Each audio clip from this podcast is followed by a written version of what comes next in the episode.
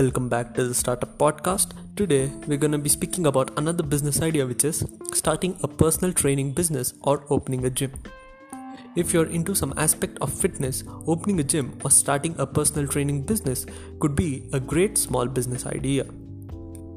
From general fitness coaching to becoming an instructor to personal training to opening your own gym, there are plenty of options in the fitness sphere, depending on where your interests lie.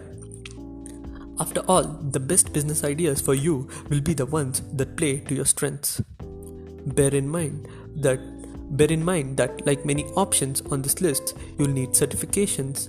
NASM, ACE, and ACSM are a few of the most common and well-respected certifications.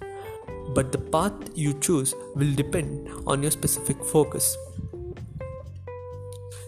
If you're interested specifically in becoming a fitness instructor, you should also have the best gym equipments which are required.